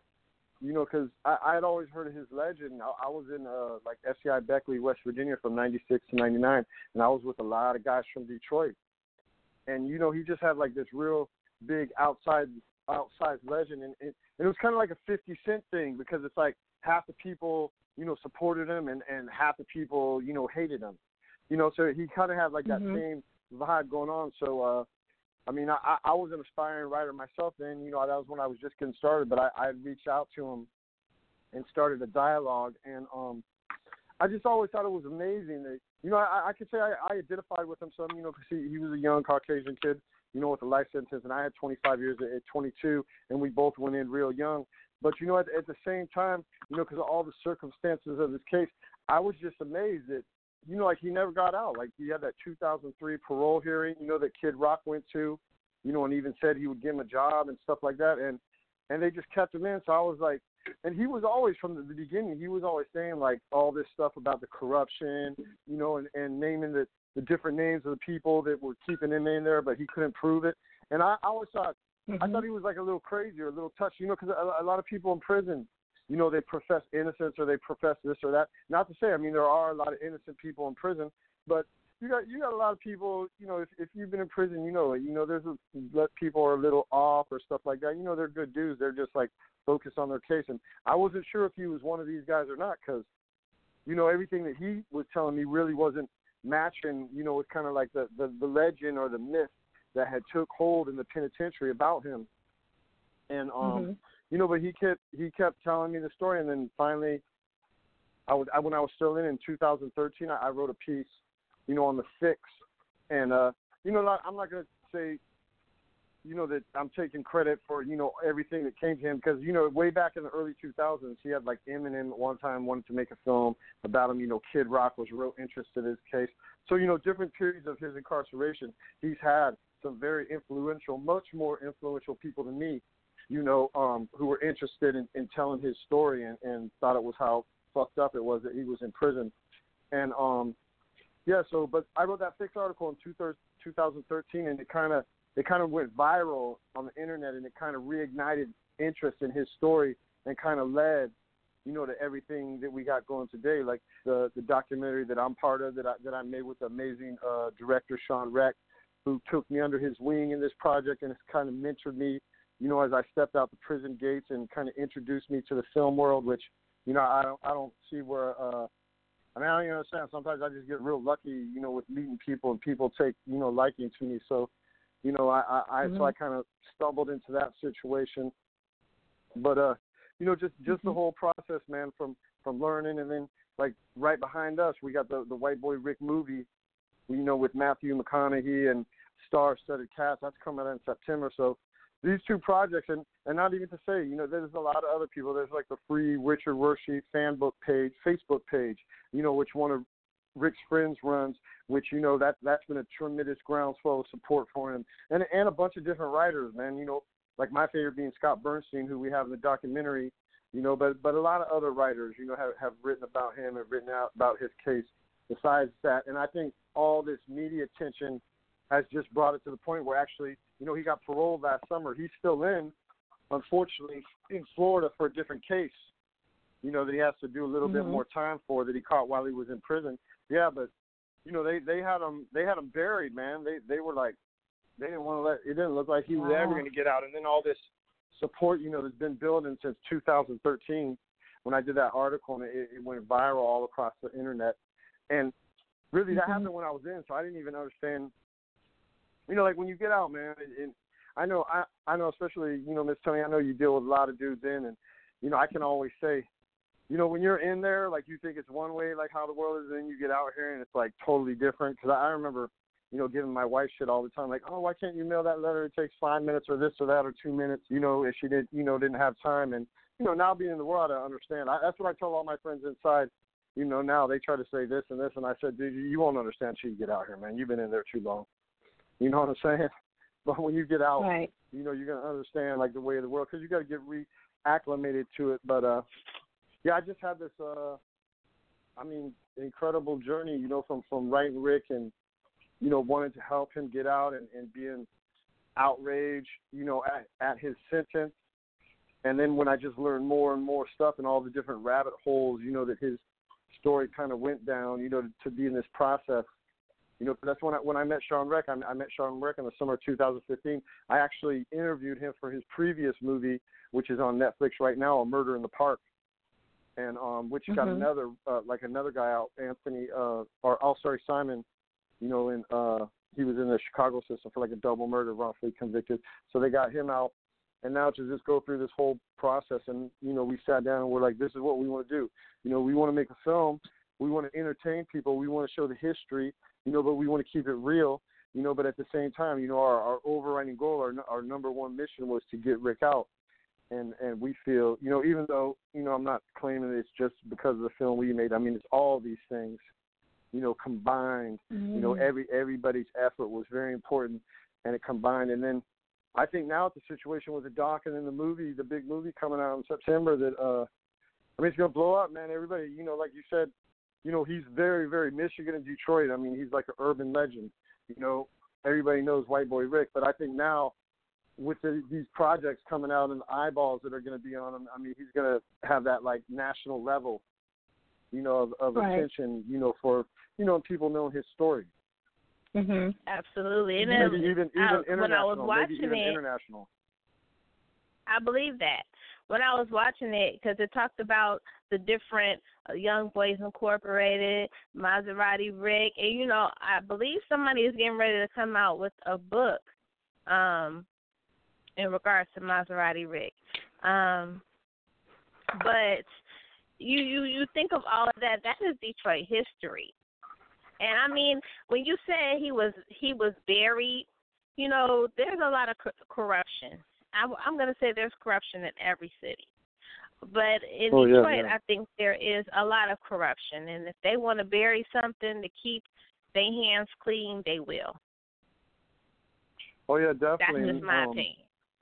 Yeah, that's exactly what what happened to him. I mean, the way we lay it out in the movie, you know, I, I'm see Shawn. That's really Shawn Shawn Rech. You know, the director. He's just like that's like his expertise, man. He can like take a case and lay it out and and and show you. You know, I'm I'm more you know because my, my background, you know, with writing the gangster books, I'm more like the gangster. I mean, that's what I love, like the gangster stuff. But he kind of showed me in this whole process. You can take gangster stuff like that and make it more mainstream, where you know it's going to appeal to a lot more people. You know, and and just by you know showing like a, a different side of it. You know, like the not the wrongful conviction in Rick's case, but the over sentenced. You know, because I mean he's been in 30 years, going on 30 years for eight kilos of cocaine from when he was 17. So it's just, I mean, who else? Wow. You know, and and he worked as an informant, cooperated with law enforcement. So I'm saying it's just like nobody else is in that same situation. You know what I'm saying? Where Mhm. someone, you know, and not to even say, I, I argue with a lot of people all the time because people want to say, oh, he's a rat, he's a snitch. Man, he started working for the cops when he was 14 years old. His dad was an informant. His dad encouraged him to do it. So I'm saying, you know, you got you, a, a dude like that. I mean, a kid. You're not at 14 years old. It's not like you're making those type of choices, especially when you're trying to do something that your dad's already doing. You know, so Mhm. I mean, I I look at it like that. But uh, yeah, I always did. That's what I found incredible. I'm like, man, how this dude like he. I mean, because even Johnny Curry says in the film, you know, he cooperated. You know, he was getting all the information against Johnny Curry. You know, and even Johnny Curry is like, let him out. You know, Nate Boone Crafty was trying to kill him. You know, at one time, you know, they had a hit on him. You know, Nate Boone Crafty let him out. Every even the, all the FBI, ex FBI guys, you know, we talked to, they're all like, everybody's like, let him out. And and really, the the Rick's been singing the same story the whole time since he first came in. You can see it like in the film from those original, uh, you know, back from like 1988 Chris Hansen clips when he was interviewing. Mhm. But uh, you know what? What the big thing that really helped Rick was when these FBI agents retired. You know, because then when they Mhm. retired, you know, then they can come out and you know say what they want or be honest. You know, because when they're, I mean, it, it's it's like any job or any situation. Sometimes, I mean, when you're in the FBI, that's just what's expected. You know, just like with the criminals, expected you don't say nothing. So, I mean, it, it goes whatever it is, it goes the same, you know, type of regard. I don't I don't care if you're like working a factory or you're a CEO. Everybody has that. If you want to call it the blue code or the the white code or the criminal code or you know whatever Mhm. type of code, you know, because what do they do? Like in business, if somebody you know since they call it whistleblowers, you know, but uh Right. yeah, I, it's just I, I always found that that was like the most intriguing fact to me. And uh yeah, because most people, you know, they cooperate, they get they get right out. So I, I was kind of like, what what is the deal? So that made me want to dig and kind of give some validity to everything he was saying. And you know, when the FBI, ex FBI agents corroborated, then you know, as a journalist, you know, a serious journalist, and that's when you got to look at it and you got to be like, hey, wait, you know, maybe this story he's been telling the whole time is, you know, the truth. And then when you start digging, Mhm. you know, and then like as we showed in the film, as we lay it all out, I mean, it's all true, and we we showed that in in the, uh, you know, with with history as a context, you know, because I mean, White Boy Rick, he was he was amongst like all all the big legends of the '80s, man. He was like right, he was the same Yes, era. was. You know, maybe maybe you know that like he was you know, breaking bread or, or doing business with him, but you know, he'd be at the same spots. You know, he might be at the Pistons game, he might be at the clubs. He, you know, he went to Vegas. You know, so he had a Mhm. lot of, uh, you know, at the fight. So I mean, he was with these dudes, and a lot of these dudes, everybody knows. I mean, a lot of these guys, you know, like the guys we interviewed, Johnny Curry. I mean, that was a major dude back in the '80s. You know, Nate Boone Crafts. He was probably the most in the '80s. He was probably the most feared dude in Detroit you know, and and, and just the the people that they were with and the different stuff, you know.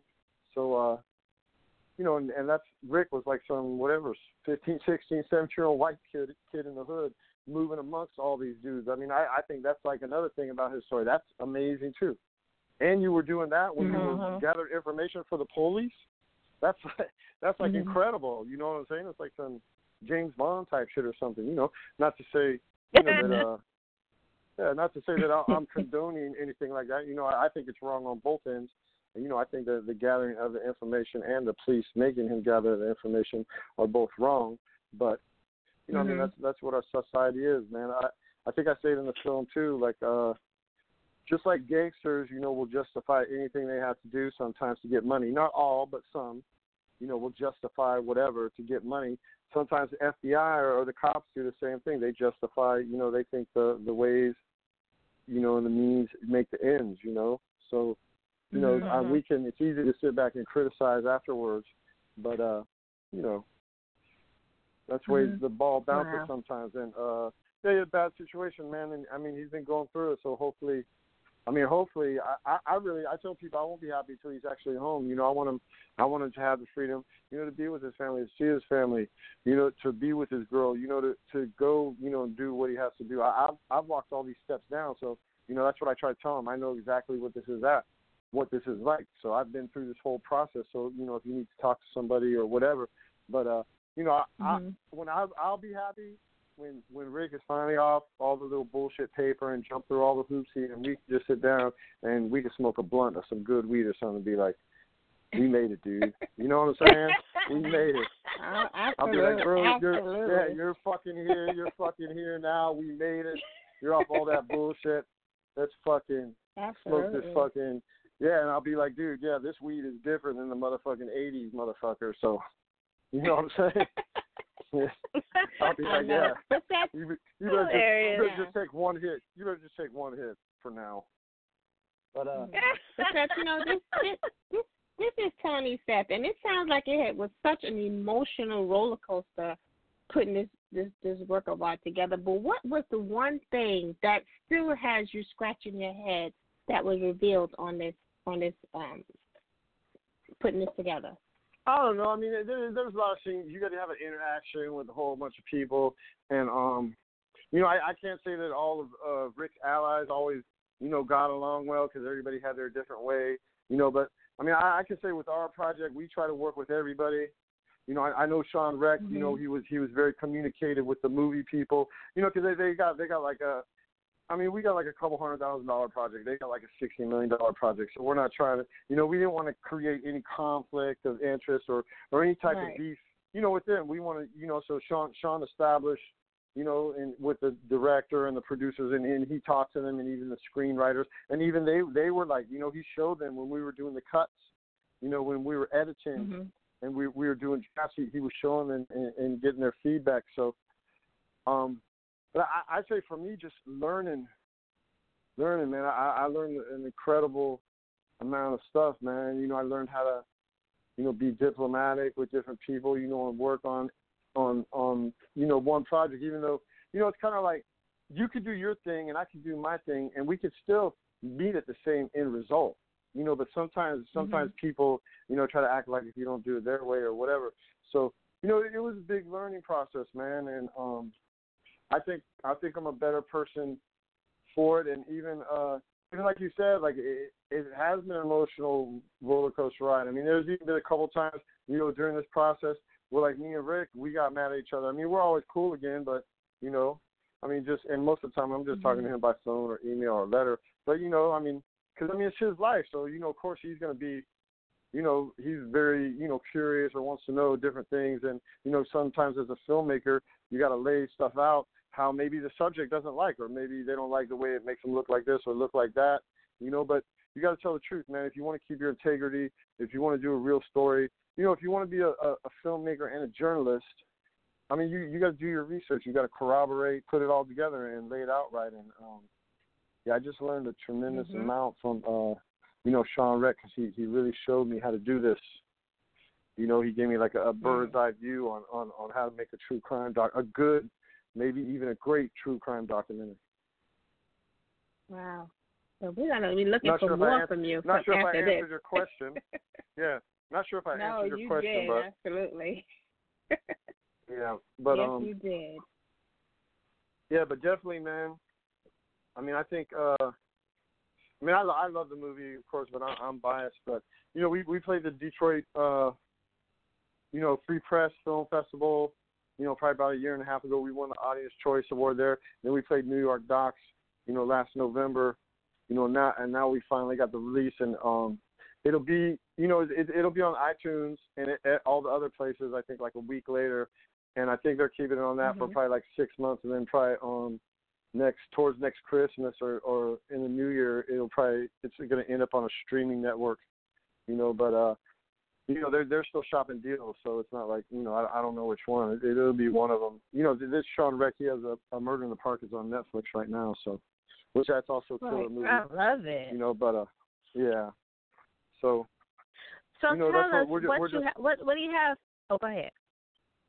Oh, I just said, you know, we just moved forward, man. It's been a long process. I thought the film was going to be out, you know, like probably like two years ago or 18 months ago. So, you know, I, I it's been very patient and uh, even for me, you know, when you you work hard on something, that, just as an author, you know, and, and doing stuff kind of similar as a publisher, you know, it's really um, I do a lot more, you know, than with this film stuff. Is you you just got to rely rely on so many more different people, so everything just takes you know longer because I don't know me myself. I'm like a maniac, so I move at light speed, you know. So I don't, you know, sometimes I, other people can't keep. That's why. I mean, I just do a million things. I can't help it. I got like a severe attention deficit disorder. or something. I just got to move from project to project to project. And uh, I mean, you know, any, anybody that follows me, they can see. You know, it goes from my writing to my different projects, and now, now film. I want to be the same as film. Um, you know, first I think I Mhm. wanted to be Quentin Tarantino, but now that I'm out here, I think I want to be Mhm. like the J.J. Abrams of true crime. You know, I think Oh, that's my new. J.J. Yeah. Abrams. Those yeah, some big J- shoes to fill JJ now. yeah, I want to be the JJ. Well, you know, just in the true crime like documentary or maybe hopefully movie world. I mean, he's kind of he's kind of all over. So I'm just trying to get be like him in this one little genre. You know, so I, I Mhm. think that's something that's attainable. I mean, you know, to, to say you're going to be like the next Quentin Tarantino or the next J.J. Abrams, I mean, that's like a one in a billion shot. So you got to be realistic too. Not to say any, anything can happen as long as you you're open minded to it, and I I am open minded to whatever happens. But Right. you know, I got to be realistic too. So, but still, like True. I, you know, I, sh- I But you have I big. aspirations. Yeah, I shoot big, man. Why? Why? Hey, why shoot? Why not? not? shoot big. Uh, if you're gonna do it, shoot, shoot for the top. That's all. You know, if I'm gonna climb the mountain, I'm gonna climb the top of the mountain. I'm not gonna get three fourths up and be like, I'm tired. You know, I'm gonna go all the way to the top. You know, even if even if it kills me, I'm gonna go to the top, just to say I did. Absolutely. just- You know. Keep, yeah. So that's keep uh, rising. You know, that's, that's where I'm going. But um, what I got going on now is um, with the White Boys coming out. Uh, I got this other film. I got a St. Louis film that I've been shooting for almost two years. Um, it's about North City, you know, which is a real bad area where there's there's a lot of murders, a lot of gangs, a lot of drug addicts, a lot of homelessness. You know, where it seems like mm-hmm. you know, like the administration and the cops and the people in the city, they you know, they just don't care about this area. You know, it's just you just cross this one street in, in St. Louis called Delmar. You know, on the other side, all these big churches and Central West End and you know, Chase Plaza and Barnes Jewish. And you you you, you pass this one street, Delmar, and then it's like on the other side. It's like it's like a battle zone. It's just it's just crazy, man. Like the the contrast. So I, I'm doing this film. It's going to be another. It's going to be another doc. I mean, it's it's kind of true crimey, but I you know I wouldn't say it's necessarily true crimey because what nightlife is. Nightlife is this uh is this organization that, that's that's ran by this incredible guy named uh, the Reverend Kim McCoy. I mean, this guy is just like. I mean, I know I know they just had like Black Panther and and and all that, you know, but this dude is like a real, you know, African American superhero. What what he does, you know. So that's why I really want to, you know, shine the light on him, because cause what he does, you know, he just doesn't talk a good game. He just doesn't get up in the pulpit and say, oh, we need to do this or this, you know, or he just doesn't point out the problems, you know, which which in St. Louis, you know, kind of Ferguson, you know, kind of really pointed out a lot of the problems that I think you know exist here, but also exist all all, all across the nation in the inner cities. But you know, a lot of people say, okay, they identify the problem, but nobody really is I you know putting a resolution in motion. You know, there, there's there's no cure. You know, we can talk all day about what the problem is. People need to start coming with cures to the table. You know, and what this guy, right. the Reverend Ken McCoy, is doing, uh, he goes out. You know, he puts his money where his mouth is, man. This guy goes out and risks his life. He goes out and walks in North City in, in some of the worst neighborhoods from like 10 p.m. to 2 a.m. on Thursday, Friday, and Saturday nights. And he's been doing this Mhm. like over two years. You know, just building up a report. And he has a group of different preachers and concerned citizens that walk with him sometimes. Sometimes there might be 40 or 50 people. Sometimes there, there might just be him and a couple other dudes. You know, and um, he just goes out, man. He tries. That's what he says. He, it's, it's a violence prevention outreach. You know, so he's just going out, and I even got him. He he says it in the film. You know, like I ask him the question. I say, I say, why do you do? You know what you do, and he says, because because I love my people, man. He goes, he goes, I'm not just gonna sit here, you know, stand idle while young black kids are killing young, other young black kids. He goes, you know, I'm I'm going out. I'm trying to meet them, and he has, you know, through that, you know, he calls it like a present, uh, a ministry of presence. So through that ministry Mhm. of presence, you know, I mean, I mean, people are still doing what they're doing, you know, to a certain extent. I mean, that type of stuff is is always going to go on, you know, because because of the way you know the economic situations and and and and how these areas are right now. But uh, I mean, he he just goes out, man, and and he just does. It, I just think it's incredible. So we've been following him, man. We've been following him for like two years. We've been filming him Mhm. and now we're we're finally we're starting to put uh I almost got a trailer together. I'm not sure. I might release a trailer soon, or I don't know, maybe next fall or something. But uh, yeah, we're gonna we're gonna probably have a film, you know, towards towards fall, towards the end of the year, and then I'm gonna start showing it on Mhm. the the circ the festival circuit, you know, next year, and then and then try to find a home. But you know, it's, really my first film where I can say, you know, I'm directing. White White Boy, you know, Shawn Rech, that's his film. He's a filmmaker. He's a director. You know, I, I wrote and I produced it. You know, and I, and I helped him. You know, I was part of his team. But now, you know, this nightlife is kind of my project. You know, I, I'm I'm I'm the at the helm. You know, and I got different guys on my team. But uh, you know, that, that's what I want to show. You know, I want to show I want to show his story. You know, I want to show why he does what he does. I want I want to show what the problems are, but at the same time, I want to show what one man is doing. You know, to you know correct the problem or or, or help people. You know, through the struggle. And Mhm. um, Mhm. yeah, I've been, I've been out. You know, it, it's really crazy because uh, you know, St. Louis has, has been ranked. You know, in the top. Um, you know, probably two or three for the murder capital of the last couple years, and and a big part of that is, is this North City area, and and we've been going out there, you know, for two years, and, and we've heard gunshots, and we even got gunshots on on tape and stuff like that. But I mean, we've been going out with cameras, and, Oh. and really, you know, we we we haven't really had any problems. You know, we've gone into drug areas. Sometimes we go to drug spots and stuff, and the guys will be put the camera down. So we respect dudes because we're not trying to, you know, we're not trying to bust dudes. We're not trying to bust dudes for anything. We're just trying to tell a story Right. through the Reverend McCoy's Right. eyes. But uh, yeah, but we've been going out there, man, like all the time. Like I, I, I have, I have one girl who's a um African American who's a camera person, but my other, my other like three camera guys are like white dudes, big tall white Mhm. dudes, like ex-military, and we go out there and and most of the people, man, they see us, they greet us, they're like, oh, if we haven't been there for a couple of weeks, they're like, where you been, you know, and it's a lot of them, man. They're, they're addicts and, and homeless, but I just want to show that these people, you know, people tend to marginalize people like that. People tend to push people aside, you know, because if you stereotype or you marginalize people, then they're not really not real people, so you don't have to worry about them. So, you know, and- Right. and what I say, I, I know, I know from being in prison, I don't, I don't care, you know, what color or what background or, or where you're from. And people are people, and and in prison when it breaks down, Mhm. you know, because you can only spend the same amount of money a month. You know, you can only have the same things. You can only live in the same area, have the same khakis or the same sweatpants. It, it really strips a lot of the stuff that we kind of armor ourselves with out here. You know, like our job or, or where we live or our credit or our car. You know, our clothes or who our friends are. You know, it kind of strips all that down. Where you're just people to people, and and and I just built up. You know, with all. uh you know, with Spanish, you know, African Americans, even even Asians, whoever. I, I've built up Europeans. I've built up, uh, you know, these tremendous rapports in prison that have last lasted. You know, I, I mean, I talk to a lot of people that are in prison now, but probably probably half the people I talk to, you know, were in prison.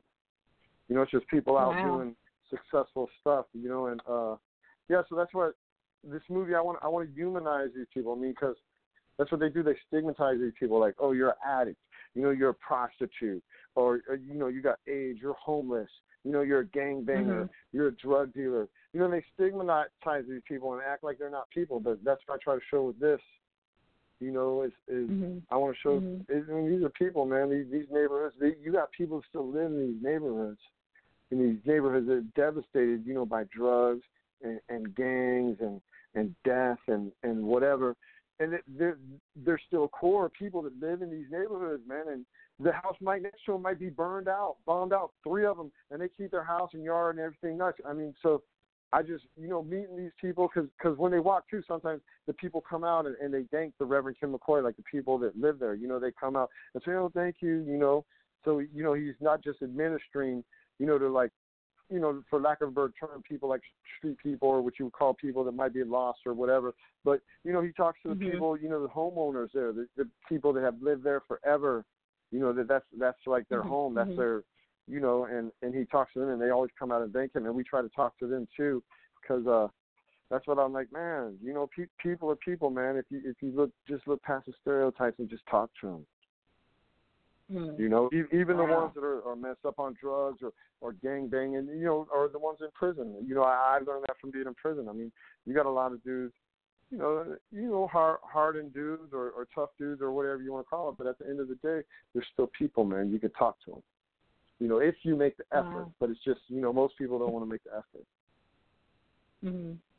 Mhm. So that's kind of what definitely nightlife. takes yeah, that's takes kind of what effort. nightlife is about. Right. What's that? Tell us a little bit about your your your, your latest book. Oh, the comic book. Mhm. Oh, Yeah. what? You know, I started the um. Yeah, I haven't, I haven't, I haven't published a book. I haven't had time to even write. I got, I got other books that might see it sometime when I got more time. But uh, yeah, I haven't. A book's a lot of work, man. But um, the comic book. You know, I got uh, you know, I started a comic book. Um, I got a whole line. I call it like crime comics, and I wrote um, I wrote the Supreme Team. I got issue one of the Supreme Team out, which is based on my Supreme Team book and which is fully uh you know Supreme's my dude. I still talk to him to this day, so you know that's like all all my stuff is uh through him. He like gave me his blessing or whatever you want to call it. But uh even for the comic book, he thought it was funny. When I sent him some of the pictures, he was like, "Is this supposed to be me?" I'm like, "Yeah." He was like, "That's not me." So I was like, "Well, that's what we're using." But uh you know, but uh you know, I got the Supreme Team comic book out. I got um Confessions of a College, which is kind of my story. You know, which uh you know, I, I sold LSD and marijuana. I was kind of like a deadhead. Used to go around the colleges. Thought I was like an outlaw or something. But uh, you know, that was in the past when I was a little kid. But um, so that's what kind of Confessions of a College Kingpin, you know, goes back into that whole thing. Because uh, not to say, I mean, I was in the Fed, so I met some big drug dealers. So so not to say that I was a big, big drug dealer, but you know, for for a teenager, I, I was doing all right, man. I, and I had a little run you know, where I was kind of moving around a bunch of different states, but just LSD and marijuana. But uh, the Confessions of College Kingpin is telling that story, and we we're going to have the second issue of that out soon. Eventually, all of these are going to be graphic novels. It just takes a lot of time. Really, it takes a uh, working with artists. I, I found since I've been out, like working with artists and working with editors, they like take forever. But you know, Mm-hmm. you know, but most of these people are like me. They're working other jobs, and this is like their sideline. This is what we want to do. You know, even though you know, I, I still got a regular job. I'm still I, I work at a law firm three days a week. Same job I got when I got out. You know, so you know I still need to do that. But uh, then I got two other books out. I put um, Verdict is by Kwame Teague, who wrote Dutch. So we got Verdict, which was another. It's it's like another Dutch tale, just from a different perspective. And we got one issue of that out, and that's going to be a graphic novel eventually. And then uh, I got by Christian Cipollini, a mob writer. We have Lucky out, which uh, we already have the second issue. We're working on a third issue of that. And the graphic novels are just going to be like compiled, like four issues. You know, that's kind of like the market. Mm-hmm. So uh, Mhm. yeah, that's what I've been doing since I've been out. I've been doing comic books and and now films, but I really think uh I get the most attention for the true crime stuff because that's kind of how I started out. That's kind of like my background. So I think for the foreseeable future, you know, I got several different projects in in development or that I'm already shooting too. You know, nightlife, and I got this other one I've been shooting in production, and then I got a couple big projects in development. You know, that mm-hmm. I've been talking to people with, but I mean, sometimes I find too in this entertainment world, you have a lot of you have a lot of conversations where people might be interested in stuff and they might want to do it, but if they can't convince a whole team or if they can't convince the investors or the financiers, you know, to make it, you know, it's not like anybody's, uh, you know, putting up, you know, hundreds of thousands of dollars, you know, or, or like I'm a bankable commodity yet. So a- anything with me, you know, is still, you know, probably in the entertainment world is, is viewed as a risk. You know, but hopefully this white boy is gonna uh put me on the road to uh bankability. You know, but we'll see. We'll see. That's that's still to see. But I- I've heard everybody. You know, I love the film, and everybody that's seen it, man, has said it's awesome. But you know, then it's mostly people that I know too. So, you know, we'll start seeing. uh You take it with a grain of salt. Well, you know, hey, I, I I'm like this. You Well, the know, more outside people, the more outside your circles, the, Yeah. the truer your reviews become. look, I'm I'm always gonna support my friend's stuff. You know what I'm saying? I mean, if something's awful, I'm gonna tell them it's awful. I'm not just gonna lie to them, but you know, I'm still gonna. So I I, I support because I think anything anything with art, it's just completing the project and, and getting it out. That takes a lot. Because think how many people talk about the ideas they have, or the book they want to write, or the film they want to make, or this or that, and they just never do it. It remains talk. So anybody that actually has the, the wherewithal to you know see something through and, and complete it to me, you know, that that that's big and and that's worthy of uh you know, that's worthy of recognizing. Mm-hmm. Wow. We wish you Absolutely. nothing Well, you know, we are so. Mhm. Go ahead, T. No, I'm saying we wish him nothing but the best because he has definitely been busy. Absolutely. like I said, and hey. I say this all the time. I'm so super proud of you, and we got to get you Thank back you, on thank you. because I know you're going to be doing so much more. I hey, just wait, I know you'll it's, it's hey, you'll know when I'm really big, 'cause Mhm. then you guys won't be able to get me directly. You'll have to go through handlers. You have to get through handlers. They'll give me messages. You know when I get when I get really We- big and I go I'm gonna Hollywood. go. I'm Yeah. just called the wife. Look, I'm just called the Yeah. wife. Look, No, she might be. She might be. the She wife. might. She might be my. uh That's what I might hire her. She might be my my my my buffer. Everybody got to go through her. Gotta But, uh, you know, to 'cause I- people. You know, I, I I do interviews, right? I do interviews, you know, for Vice all the time, and I, I look for different people to interview or stuff. Man, sometimes like some of these celebrities or, or people that are really well known, they are They hard to extremely get hard. It's like Oh I man, gotta go through some people just to ask one person one thing.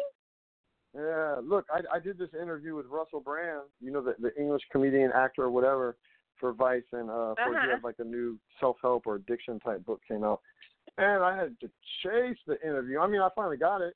You know, I mean, I wanted to talk to him Mhm. anyhow, but it was just like every time, you know, like he was on a taping, it was running over, or you know, this happened, or I think one time we had an interview scheduled, and it was something like the uh one of the people, like one, I don't know if it was the prime minister or, or one of the high people in the government in England had a, like a meeting with him, you know, like a, a unscheduled meeting, and it was like right at the time when I was supposed to interview him. I'm, what are you gonna say? Oh, yeah, do the Vice interview over meeting with uh, uh, one of the leaders of your country.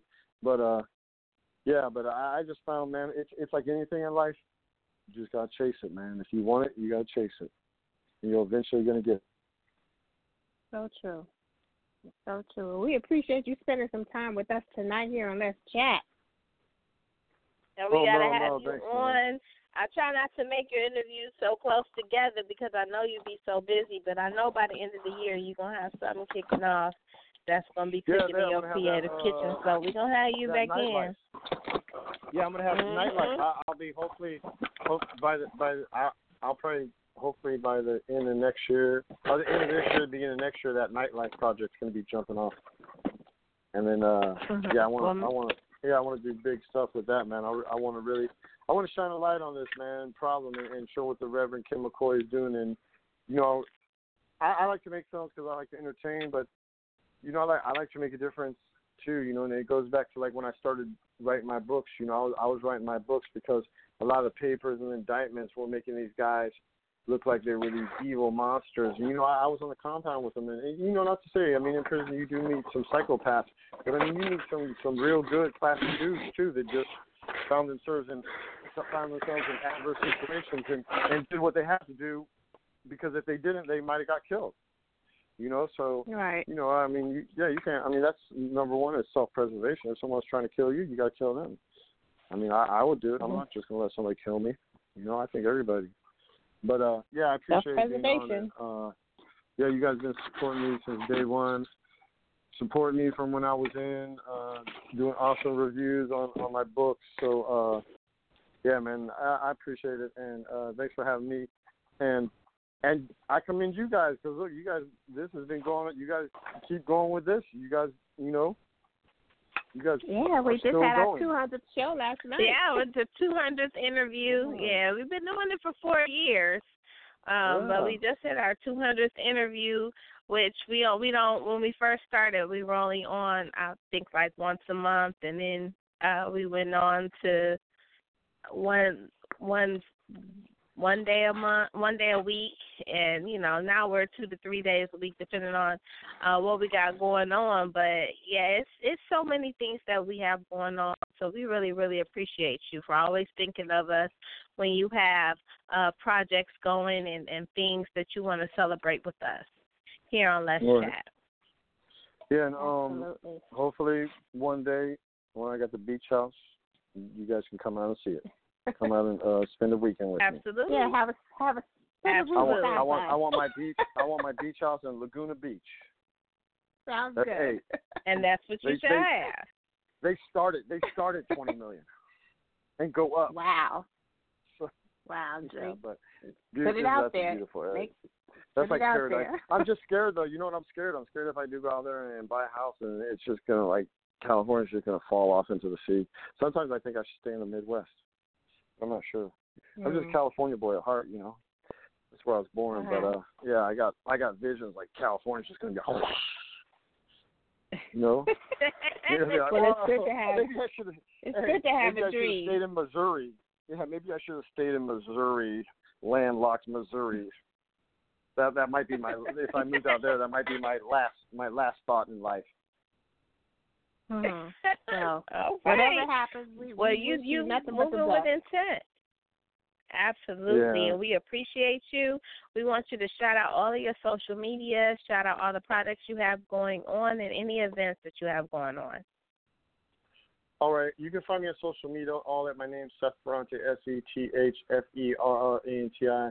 That's I'm like I'm the only person in the name in the world with that name. I've never seen another person, so I'm real easy to find. I pop right up, and uh, a lot of times if you just S E T H F E R I'll pop up on social media. And then uh, my website's Gorilla Convict. That's the website I started from prison. You can order all my books on there, all my gangster books. They're all on Amazon too. And um, White Boy, man, that that's that's my film that I wrote and produced with a uh, you know this super talented director Shawn Rech, who's really a visionary.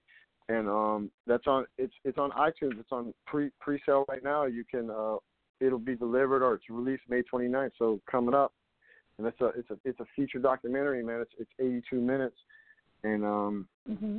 it's really man like one one of the uh, reviewers from the Detroit Free Press said that it's like the narco it's like Narcos, The Wire, and Empire all rolled into one. So, I mean, I I, I me myself, I, I I'm one of my favorite true crime documentaries is uh, Cocaine Cowboys, the first Cocaine Cowboys, and and you know even this, I mean, like I am biased, but I, but I would say White Boy, it's, it's like in that same class as Cocaine Cowboy, man. It's just like, I mean, it's phenomenal, man. So hopefully, hopefully everybody's gonna like it as much as I do.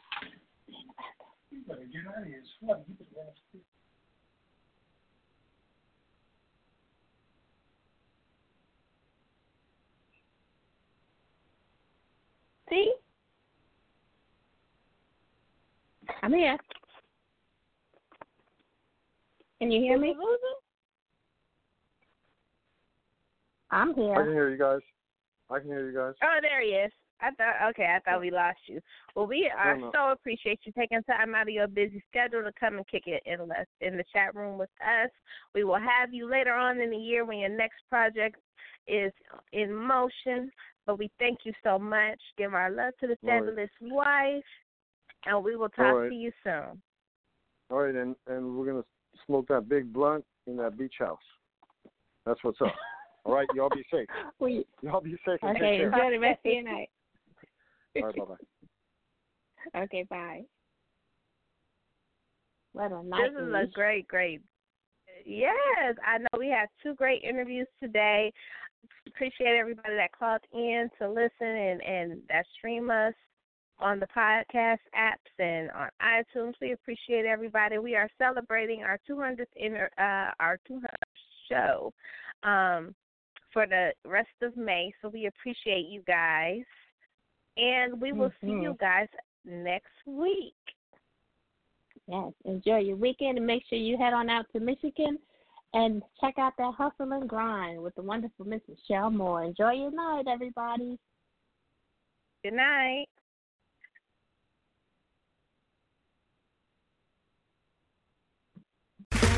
Okay, round two.